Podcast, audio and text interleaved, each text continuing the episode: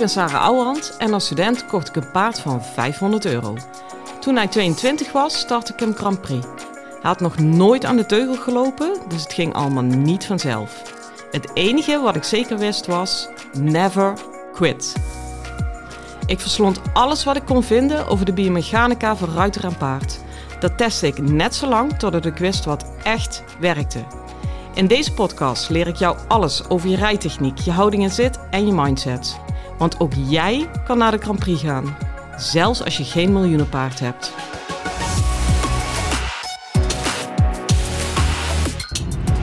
Hey lieve paardenmensen, lieve kijkbuiskinderen. Nou, ik heb uh, een bovenspesse week achter de rug. Ja, hij is nog niet helemaal achter de rug. Ik heb nog een clinic te gaan op zaterdag. Voor mij is het nu donderdag. Ik ga weg uh, in Abbenbroek. Abbenbroek, weet ik veel hoe je het uitspreekt. Dan ga ik weer. Anyways, uh, clinic gegeven in uh, regio Rotterdam. Laat ik het dan zo zeggen. En uh, dat is eigenlijk helemaal niet het hoogtepunt van deze week. Want, want, want, want, want.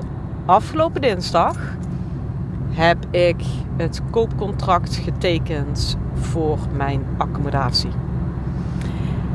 Ah, het was toch zo'n ontzettend fijn moment. Sorry dat ik nu in je oor blaar. Maar uh, ja, toen begon echt wel even het kwartje te vallen, moet ik zeggen. Met name ook omdat het tekenen was op het pand zelf. En ik had daar echt al een tijd niet meer uh, rondgelopen. Nou, sterker nog, ik had daar twee keer rondgelopen. Waarvan één keer met de kinderen. Dus dan loop ik toch meer dat te managen dan dat ik zelf uh, een beleving heb. En daarna die hele financieringsstress eroverheen. Uh, dus op een gegeven moment, ja, helemaal raakt dat natuurlijk niet kwijt. Want als ik, anders was ik er lang meer mee gestopt. Maar je raakt toch een beetje het gevoel met dat pand kwijt. En alleen de stress staat dan nog vooraan. Nou, dat viel dinsdag uh, helemaal weg. Het was ook echt magisch om dan je handtekening te zetten. En wat nog magischer was, dat ik daar gewoon door die gang loop. Dat ik gewoon denk, ja, dit zijn gewoon mijn boksen. Gewoon, hoeveel boksen heb ik? Het stond ook nog allemaal leeg, want er staan maar een paar paardjes nu. Dus ik had ook echt gewoon een goed gevoel met die gang en die lege boksen. Ik denk, jongens, vullen maar, vullen maar. En uh, ik heb nu natuurlijk twee paarden, maar ik heb alweer een keer rondgestruind op sporthorses. Nou is mijn huidige situatie natuurlijk wel zo dat ik uh, uh, vooral heel veel boksen heb en helemaal geen geld meer. Dus ja, dat is toch een beetje een padstelling. Maar misschien dat er nog zomaar een paardje dat ik even kan bijrijden voorbij komt gefietst. Um, nou, Anyways, voordat ik al die boxen ga lullen met uh, vullen met allerlei advertenties, et cetera, et cetera, zal ik je meenemen naar het tweede hoogtepunt deze week. En dat is gisteren. Want ik heb voor het eerst op mijn jonkie gezeten. En dat is ook, ja, dat is minstens net zo magisch. Weet je, het is eigenlijk echt niet meer te vergelijken. Maar, um, ja, het was gewoon, uh, ah, dit is weer, iedere keer als het echt klopt val ik stil. Maar dat is een beetje onhandig in podcast. Um, maar zo was het wel. Weet je, ik was aan het hangen en een beetje eroverheen in te gaan. Een beetje af en tasten van uh, gaat het, gaat het. Ja, en op een gegeven moment, ik voelde gewoon, ja, de dier nodigt me zo uit om te gaan zitten. Dat is natuurlijk ook het beste punt dat je kan hebben in zo'n zalenmakmaakproces. Dat je de uitnodiging van het paard voelt. Ja, en dan is het ook meteen niet meer eng, omdat je voelt dat het klopt. Dat vond ik nog het mooiste. Want uh, ja, kijk, ik stap wel op, maar zo'n held ben ik nou ook weer niet. Uh, daarnaast heb ik net uh, een kleine hypotheek afgesloten, dus ik blijf graag heel. Het zou toch een beetje jammer zijn, dus dat hangt ook een beetje in mijn nek. maar het mooie was, omdat ik zijn uitnodiging voelde, was het ook niet meer eng, kon ik gewoon gaan zitten. En ehm, ja, hij past. Ja, dit is een hele. Dit kan heel fout klinken, maar hij past dus echt precies tussen mijn benen. In de zin van. Hij is hoog genoeg, hij is breed genoeg. Mijn haflinger is eigenlijk wat te breed voor me. Uh, en dit was gewoon zitten. Ik denk, oh, als ik, nou die benen aansluit en ik zeg even kom, dan zitten we al in de piaf, weet je. Niet, ja, ik, ik, ik, ik, zie het zitten. Laat ik het zo zeggen. En sowieso vind ik het echt. Uh,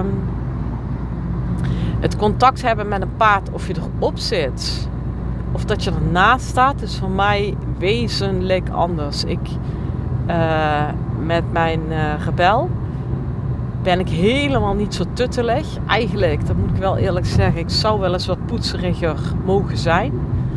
Dat dat er ook bij hoort. Maar ja, weet je, zeker als ze geschoren zijn, zo ja, wat valt er te poetsen. Uh, maar dat rijden is bij ons echt het ultieme samen zijn. Omdat ik dan helemaal in mijn bekken ben en hij helemaal in mijn bekken komt. Uh, dat is natuurlijk een hele intieme beweging. Ja, ik, ik, kan het allemaal niet anders zeggen dan zo. Dus dan noem ik het beestje maar bij de naam. En dat is een intimiteit, een, een manier van samen zijn. Die, uh, ja, ik, ik, ik vind die nergens anders. Niet als ik ernaast sta. Uh, dat is ook waarom ik altijd ruiter wil blijven. En dat grondwerk en zo, ja, is allemaal leuk. En is ook allemaal nodig. Maar zodra ik kan, zit ik erop. Dus dat is gisteren gebeurd. En hij voelde heel erg goed. En hij zei echt heel erg gezellig hallo tegen me. Nou, dus uh, over naar jullie. Uh, even kijken wat ik nu aan het doen ben. Ik moest heel even op mijn navigatie tikken en dan ga ik echt over naar jullie. Oké, ik heb net die clinic gegeven um, in Abbenbroek. Daar was een dame bij, Jane, als je luistert. Hoi, hoi. Die mij via de podcast kende. Wat ik echt heel erg leuk vond. Is dat zij opende met, ja, je stelt je natuurlijk even voor.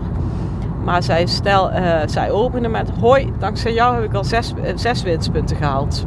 Dus ik zei, hè, we kennen elkaar niet. Nou, allemaal door de tips uh, in mijn podcast. Ja, dat is wel echt fantastisch. Um, ik ga eens even heel eerlijk zijn, want ik heb dit al veel vaker gehoord. Dat ik me wel eens afvraag, uh, soms bekruipt het me een beetje, geef ik niet te veel weg. Ik bedoel, ik ben nog steeds geen uh, liefdadigheidsinstelling, maar uh, ik probeer een bedrijf te runnen. Uh, maar het antwoord kwam eigenlijk al heel snel daarna in die les, omdat het heb een stuk met haar behandeld die ik nu ook met jullie ga behandelen. En dat wist zij al. En dan heb ik zeker drie podcasts al benoemd. En toch valt het kwartje dan niet. Omdat, en dan kom je op een hele belangrijke, waarin ik op de vierdaagse ook iedereen heb doorgezaagd. Weet je, je hoofd kan het wel weten, maar je lichaam moet het weten. En zolang jouw lichaam het niet weet, heeft die kennis in je hoofd maar zeer beperkte waarde. En dat bleek bij haar ook. Soms heb je het wel eens. Ik probeer je daar ook in mee te nemen op het moment dat ik je iets vertel, dat ik je meeneem in je lichaamsgevoel. Nou, als dat in één keer lukt en ik kan het nelen, ja, dat is natuurlijk echt super fantastisch. Um, maar sommige dingen hebben ook gewoon echt tijd nodig. En voor sommige dingen, nou ja, voor heel veel dingen heb je mij daarbij nog steeds nodig in de baan. Uh, wat ik bij haar bijvoorbeeld heb uh, behandeld. Het paardje was eigenlijk in eerste instantie een heel gewoon paardje om te zien. Wel echt een leuke KW-pianner. Gewoon, ja, je ziet wel gewoon dressuurmatig gefokt. Maar uh, geen hoogvliegerende beweging. Gewoon normaal, normaal. Snap je? Uh, maar wat ik aan hem zag, ja, weet je, een beestje, alles in zijn lijf is terug. Terwijl hij toch best al een serieus tempo liep. Toen ik, ja, het is allemaal leuk dat je op een, op een correct tempo loopt, maar je bent terug. Hoe dan ook, hoe je het ook bent of keert. Dus ik vroeg al een beetje subtiel van, uh, joh, is hij eigenlijk wel aan een been? Ja, het schoot ze al in de lach. Nee, natuurlijk niet. Ik denk, ja, dat snap ik als ik naar jou kijk. En zij maakte echt een cruciale denkfout. Uh, en daarom haal ik hem gewoon weer even onderop van de stapel vandaan. Stof ik hem even af. Want zij heeft naar voren zijn verwacht met doorlopen. Maar dat is niet zo. Uh, een paard kan mega vlug over de benen zijn. Je kent die ponies wel, hè? dat kort gekrabbel naar voren. Maar die zijn echt op geen enkele manier naar voren. Terwijl ze mijn paard die piafeert op de plek in tempo eruit lopen, is mijn paard op de plek meer naar voren dan die hele pony bij elkaar. Snap je? En dat deed dit paard ook. Um, maar met name bij die flegmatieke jongens is dit echt een hele grote valkuil. En ik zal je ook meteen zeggen, dit heb ik ook echt moeten leren. En sommige stukjes heb ik nog steeds een reminder nodig. Mijn paard is ook flegmatiek en minder goed aan het been van nature. Dat is wel een ontzettend werkpaard, want flegmatiek zijn is niet lui zijn. Maar uh, flegmatiek is gewoon wat traag in de bewegingsafloop. Dus ook op de reacties op hulpen zit van nature wat vertraging.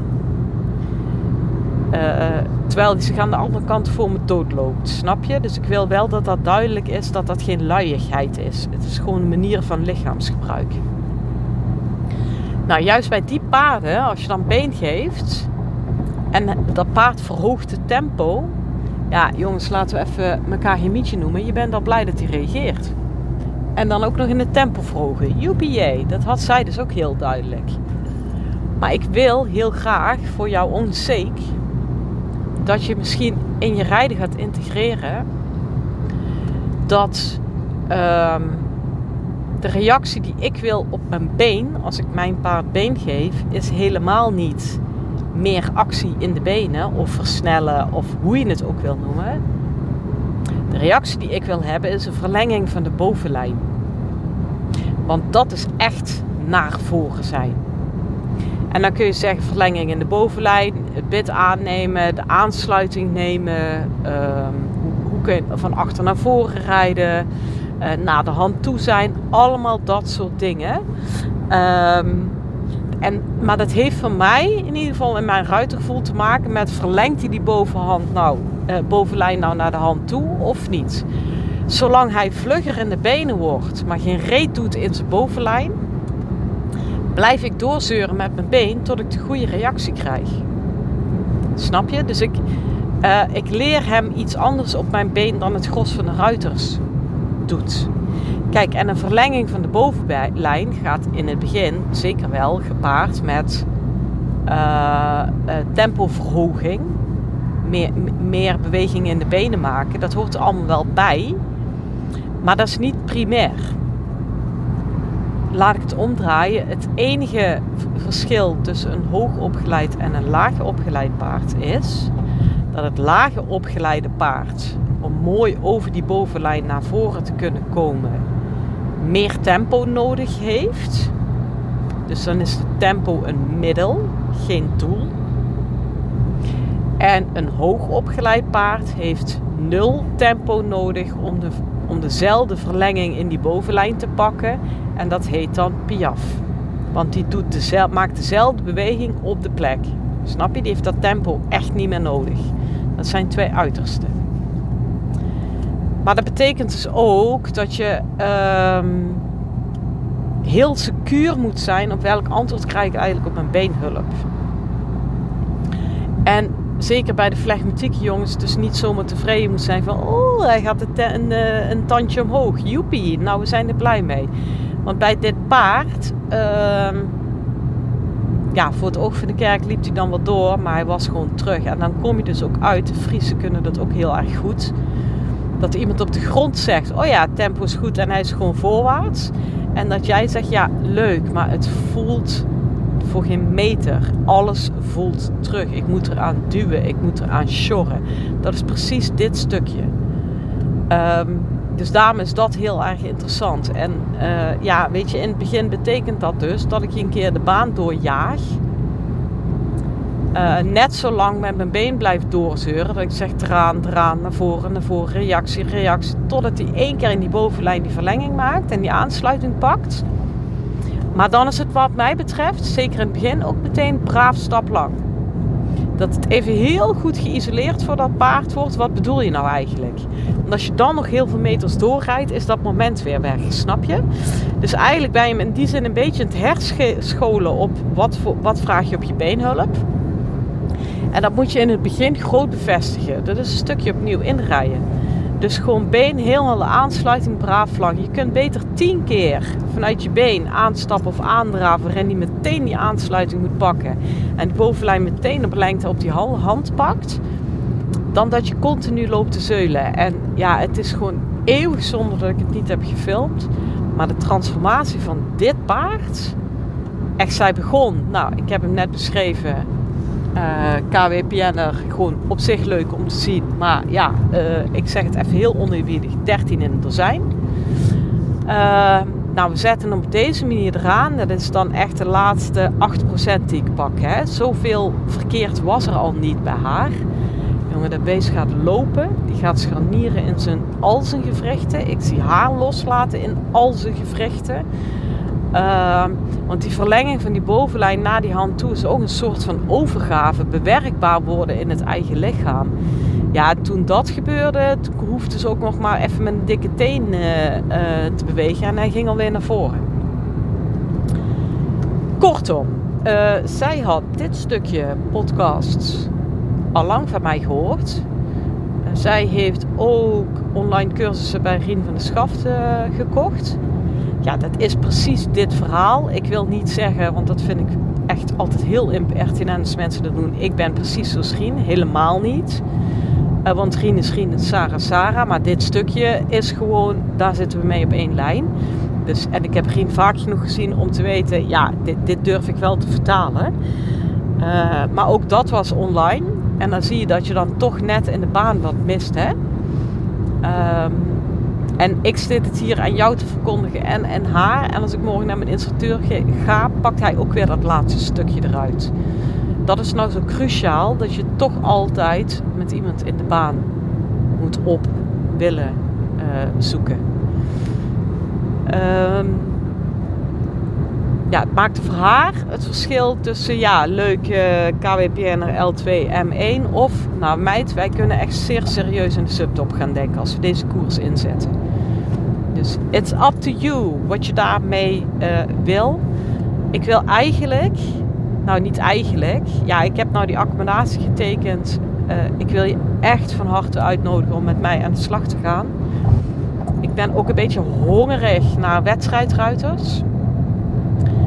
Uh, gewoon omdat ik wel weer even een keer uh, een beetje scherp eraan wil zetten. Met heel veel gevoel toch scherp kunnen zijn. En een beetje uitgedaagd wil worden. Ben jij die ruiter die denkt, ja, ik wil niet alleen op het presteren zitten. Maar ik wil daar wel in blijven. Maar dan met veel gevoel. Echt, be my fucking guest. Ik gooi ook even bij de show notes weer even het linkje eronder waarin je je aan kunt melden uh, voor alle activiteiten op mijn accommodatie. Lesdagen, workshopsdagen, vierdaagse, uh, u roept het maar en het is er. Um, ja, dit punt is gemaakt hè. Heb je echt een specifiek probleem en denk ja, denk hier en hier eens even over na. Contact me even alsjeblieft. Ik heb... Uh, veel meer ruimte dan ik ooit had gehad door deze stap. En ik, ja, je bent gewoon heel erg welkom. Nou, ik uh, ga nog even kijken, 40 minuutjes naar huis rijden. Daarna ga ik dat jong van mij naar zwemles uh, brengen. Of die daar ooit iets van gaat bakken, vraag ik me af, in alle eerlijkheid. Maar ja, weet je, je kunt niet zeggen, nou ja, hij is er niet voor gemaakt, dus we kappen ermee. Ik zou dat heel graag doen. Maar uh, ik moet nog even volhouden, dus ik sta dadelijk weer te kniezen in dat zwembad. En uh, hopelijk ga jij iets leukers doen. En ik wens je voor nu een hele fijne dag en veel plezier met je paard. Hoi hoi! Lieve ruiters, dit was hem weer voor vandaag. Waardeer je mijn tips? Geef me sterren op Spotify en iTunes. Dat voelt voor mij als een dankjewel. En geef je paard een knuffel van me.